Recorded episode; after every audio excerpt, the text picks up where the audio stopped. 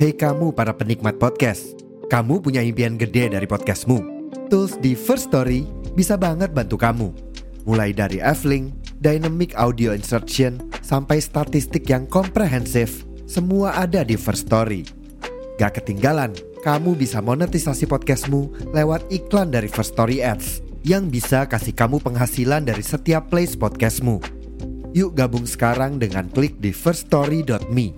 Sekali lagi, di firststory.me.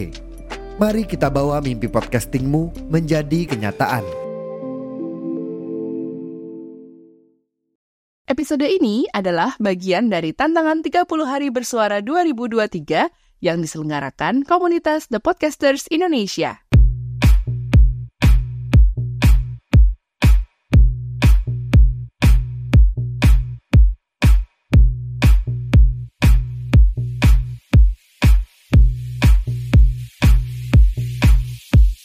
Halo, Assalamualaikum warahmatullahi wabarakatuh. How's your life, Bu Ibu? Oh, lebih menyenangkan daripada kemarin? Oke, okay, may it be the best day of your life ya Bu ya. Untuk Bu Ibu yang saat ini masih berjibaku dengan tumpukan deadline kantor karena tutup tahun, semangat! Yang saat ini juga masih pencak silat atau salto dengan pekerjaan domestik rumah tangga, semangat! Di mana pun Weibo berjuang saat ini, sebagai working mom atau sebagai full-time mom, aku akan terus menyemangati kamu, Bu. Tenang aja, ada aku, Ibu Inung. Karena aku yakin ladang pahala Bu Ibu itu ada di mana pun berada asalkan ikhlas dan penuh dengan kesabaran. Ya, meskipun sudah bisa dipastikan sih, ibu melakukannya pasti sambil ya Allah, ya Allah gitu. Tapi aku yakin ibu pasti kuat sampai goalnya itu terwujud. Apalagi kalau salah satu goalnya adalah bisa punya rumah sendiri. Nggak ikut orang tua, nggak nebeng mertua, nggak nyewa, nggak ngontrak gitu ya. Ini memang harus diusahakan ya Bu ya, karena punya rumah sendiri tuh berarti kita punya daya untuk mengembangkan otoritas kita atas rumah tangga dan keluarga kita. Betul nggak? kita obrolin ini dikit yuk bareng aku, Ibu Inung dalam podcast Bu Ibu. Podcast Bu Ibu. Podcast Bu Ibu by Ibu Inung. Podcast Bu Ibu by Ibu Inung.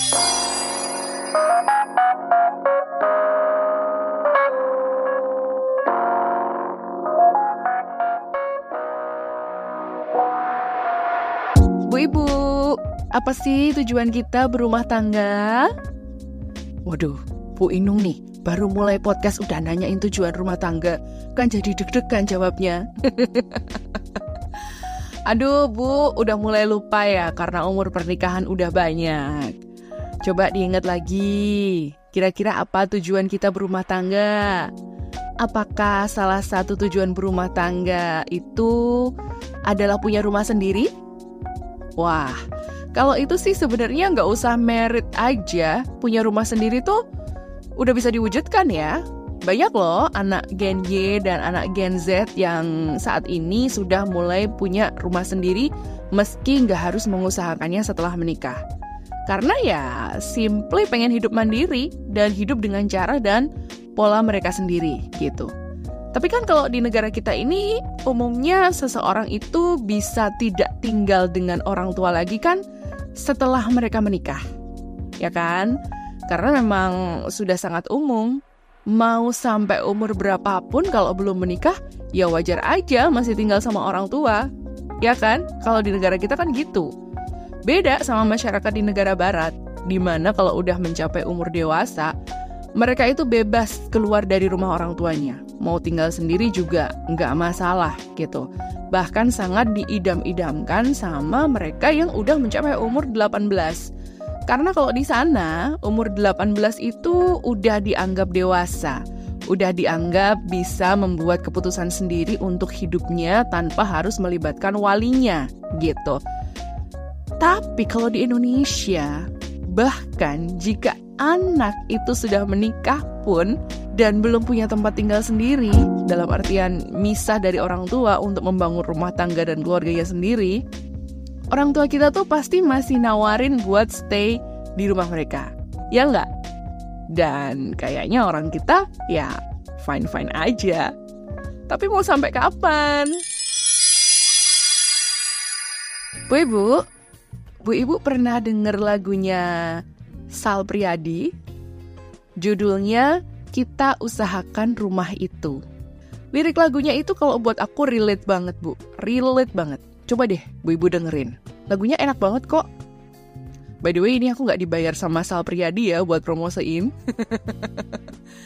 Tapi memang benar bahwa kita, terutama yang sudah berpasangan, yang sudah menikah gitu, harus mengusahakan rumah kita sendiri. Mau itu beli cash, mau beli lewat sistem KPR, atau mungkin mau ngontrak dulu, tapi memang harus diusahakan lebih dulu, ya. Banyak psikolog atau penasihat perkawinan yang bilang bahwa sebaiknya jika sudah menikah, segera keluar dari rumah orang tua masing-masing, karena akan jauh lebih sehat dalam membangun ikatan suami istri dan lebih baik dalam perkembangan anak-anak kita nanti. Meskipun rumah orang tua kita atau rumah mertua kita itu nyaman, lingkungan keluarga juga mendukung untuk membesarkan anak-anak kita, tapi kan tetap akan ada aja gitu perbedaan cara pandang dan juga pola hidup. Kita sebagai menantu misalnya harus melakukan adaptasi secara terus-menerus dengan mertua dan mungkin juga dengan saudara kandung suami yang masih tinggal bareng, padahal sebenarnya fase kita tuh udah berubah gitu. Begitupun sebaliknya, aku yakin juga suami kita juga akan merasa seperti itu kalau masih ikut tinggal di rumah orang tua kita. Aku boleh cerita sedikit ya. Uh, setelah aku menikah 2009 yang lalu, itu aku menjalani long distance marriage LDM lah selama kurang lebih setahun. Aku masih tinggal sama orang tuaku, terus suamiku itu tinggal di luar kota karena kerja gitu. Sebelum aku melahirkan, aku dan suamiku itu memutuskan untuk sama-sama tinggal di kota tempat tinggalnya, gitu ya. Dan melahirkanlah aku kemudian di sana, melahirin anak pertamaku. Setelah itu, karena belum punya tempat tinggal sendiri, kami tinggal di rumah orang tua suamiku. Jadi aku tinggal bareng mertua nih, bareng juga sama saudara kandung suamiku gitu. Setahun berjalan, aku dan suamiku harus pindah ke kabupaten sebelah karena dia pindah tugas gitu. Kami lalu ngontrak bisa dibilang waktu itu nggak mudah ya Bu ya. Kami ini kan bukan dari keluarga kaya gitu, jadi benar-benar harus selektif memilih rumah yang dikontrakkan gitu. Apalagi aku baru aja melahirkan anak kedua. Perasaanku waktu itu ya campur aduk sih. Uh, happy karena aku akhirnya bisa tinggal di rumah dengan suami dan anak-anakku gitu ya. Bisa memulai keluarga kecilku gitu. Tapi juga ada uh, cemas gitu, ada perasaan bisa nggak ya aku handle semuanya sendiri gitu. Punya anak dua, yang satu masih dua tahunan, yang satu masih baby. Aku juga harus masak setiap hari, aku beberes semuanya. Aku bisa nggak ya kayak gitu. Plus ada rasa takut juga. Tapi kemudian aku ingat lagi, dulu kan memang bayanganku menikah tuh ya gini gitu loh, hidup dalam uh, satu rumah bersama dengan suami dan anak-anak gitu. Ya udah jalani aja, pasti bisa kok gitu. Aku ingat lagi seperti itu. Dan alhamdulillah bisa. Dari satu kontrakan, kemudian pindah ke kontrakan lain.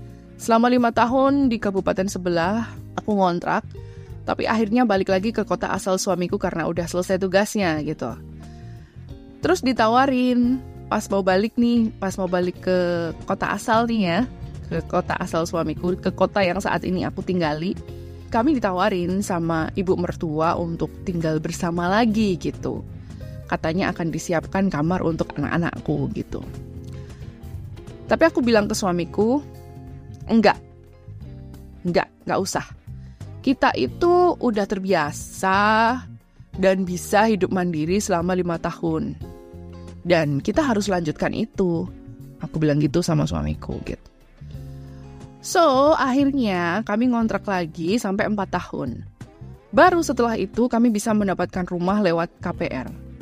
Sekali lagi ya, kami itu bukan dari keluarga kaya. Jadi ya jalan terjal untuk bisa akhirnya dapat KPR itu pun harus kami lalui bertahun-tahun gitu loh. Apalagi dengan banyak pertimbangan sebelumnya menyangkut lokasi perumahannya, terus juga jarak tempuhnya, kualitas bangunannya juga, terus lingkungan sekitarnya dan yang paling jelas adalah harganya gitu.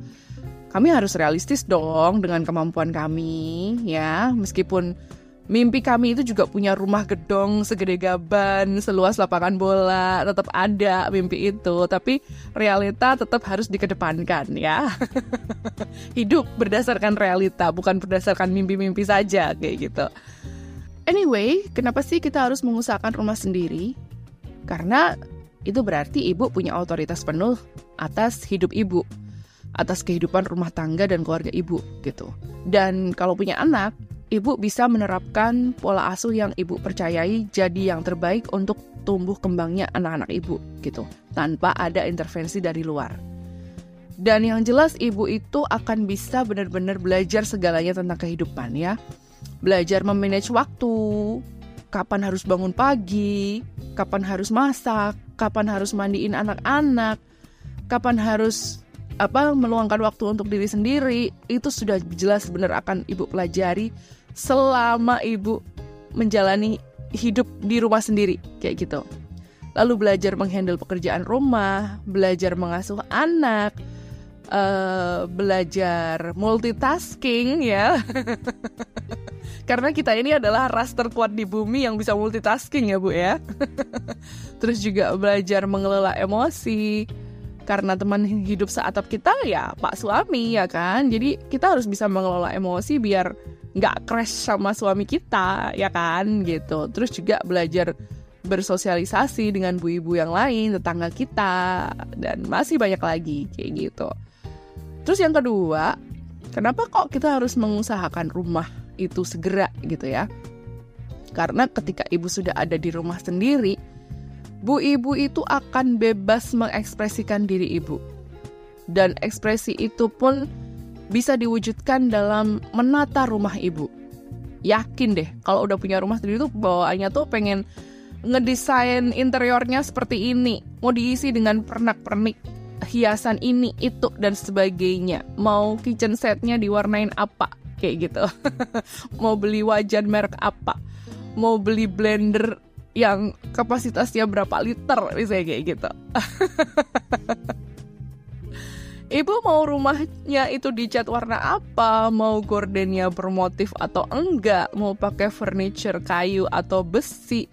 Mau rumahnya bernuansa hitam putih atau pink atau futuristik atau industrial itu bebas, bebas banget apa pun bisa bu ibu dan pak bapak lakukan buat menjadikan rumah impian itu jadi tempat ternyaman gitu ya. Mau halamannya ditanami pohon mangga atau pohon rambutan, mau rumahnya dikasih hiasan ornamen kayu atau kaca, terserah. Semua itu bisa bu ibu dan pak bapak terapkan di rumah sendiri. Beda kalau kita masih bareng sama orang tua atau mertua gitu. So, tetapkan tujuan memiliki rumah sendiri sebagai yang paling utama setelah menikah. Saranku ya. Apalagi untuk kamu Bu, Pak yang masih jadi tim mendang mending Mending sekarang segera cari info sebanyak-banyaknya tentang KPR. KPR rumah subsidi murah lah sebagai awal langkah menuju keluarga kecil bahagia sejahtera. Karena harga rumah meskipun subsidi pun sekarang tuh udah naik loh, udah naik. Gila-gilaan harga rumah tuh. Apalagi kalau lokasinya sangat strategis ya. Waduh, kita bener-bener harus uh, merogoh kocek dalam-dalam ini ya. Kalau memang kita bukan uh, anggota keluarga sultan gitu. Beneran harus nabung banyak-banyak. Aku aja mau renov yang sekarang aku tinggali itu perjuangan nabungnya harus banyak ini bukan buat nakut-nakutin ya, tapi memang begitu keadaannya. begitu keadaannya di Indonesia ini gitu. Harga rumah tuh mahal. Sedangkan Anda nggak mungkin kan tinggal terus-terusan bareng orang tua. Nggak mungkin kan ngontrak terus-terusan. Bagaimanapun juga, jika kita udah punya rumah sendiri, itu ada satu hal yang udah bisa bikin kita tuh lebih tenang gitu loh.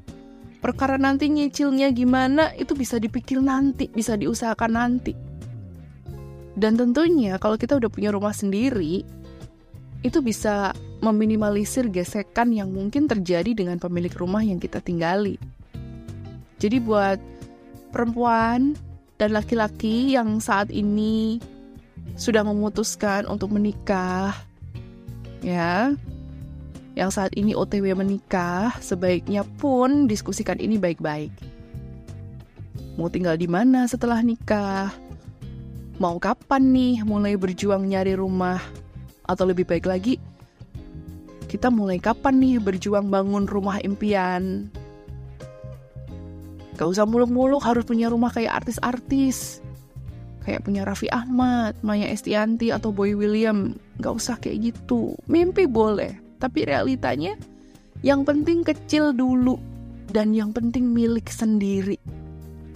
Insya Allah dari yang kecil nanti bisa berkembang jadi lebih besar, lebih besar, lebih besar, lebih besar.